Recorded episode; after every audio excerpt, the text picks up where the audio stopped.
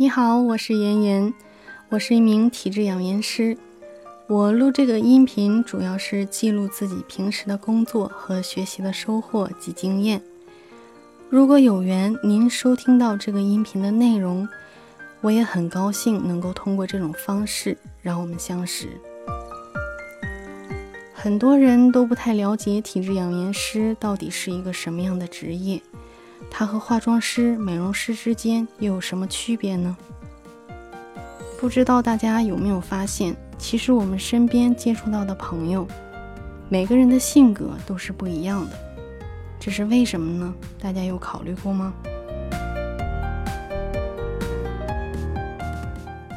其实从中医的角度来说，我们每个人的体质都是不一样的，体质不一样。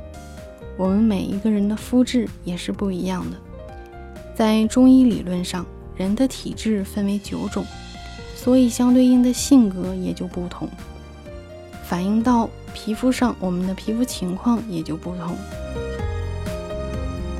在我从事美容行业期间，我接触到了很多的客户，他们都愿意选择一些比较高端的护肤品品牌。其实我们发现。很多高端品牌的护肤品，他们的产品研发初衷都是根据白种人的肤质进行研发设计的。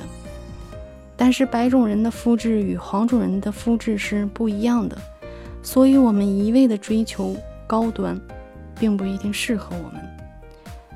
因为对于肌肤的养护来说，其实还有很多的外因干扰，比如说生活环境、饮食习惯等等。那如何选择适合我们自己肤质的护肤品，并且能够通过内调外养的护肤理念，透过体质改善皮肤的情况，也是我一直追求的目标和方向。同时，也希望有缘的你能够把你的肌肤案例分享给我，让我们在追求健康美丽的道路上携手同行。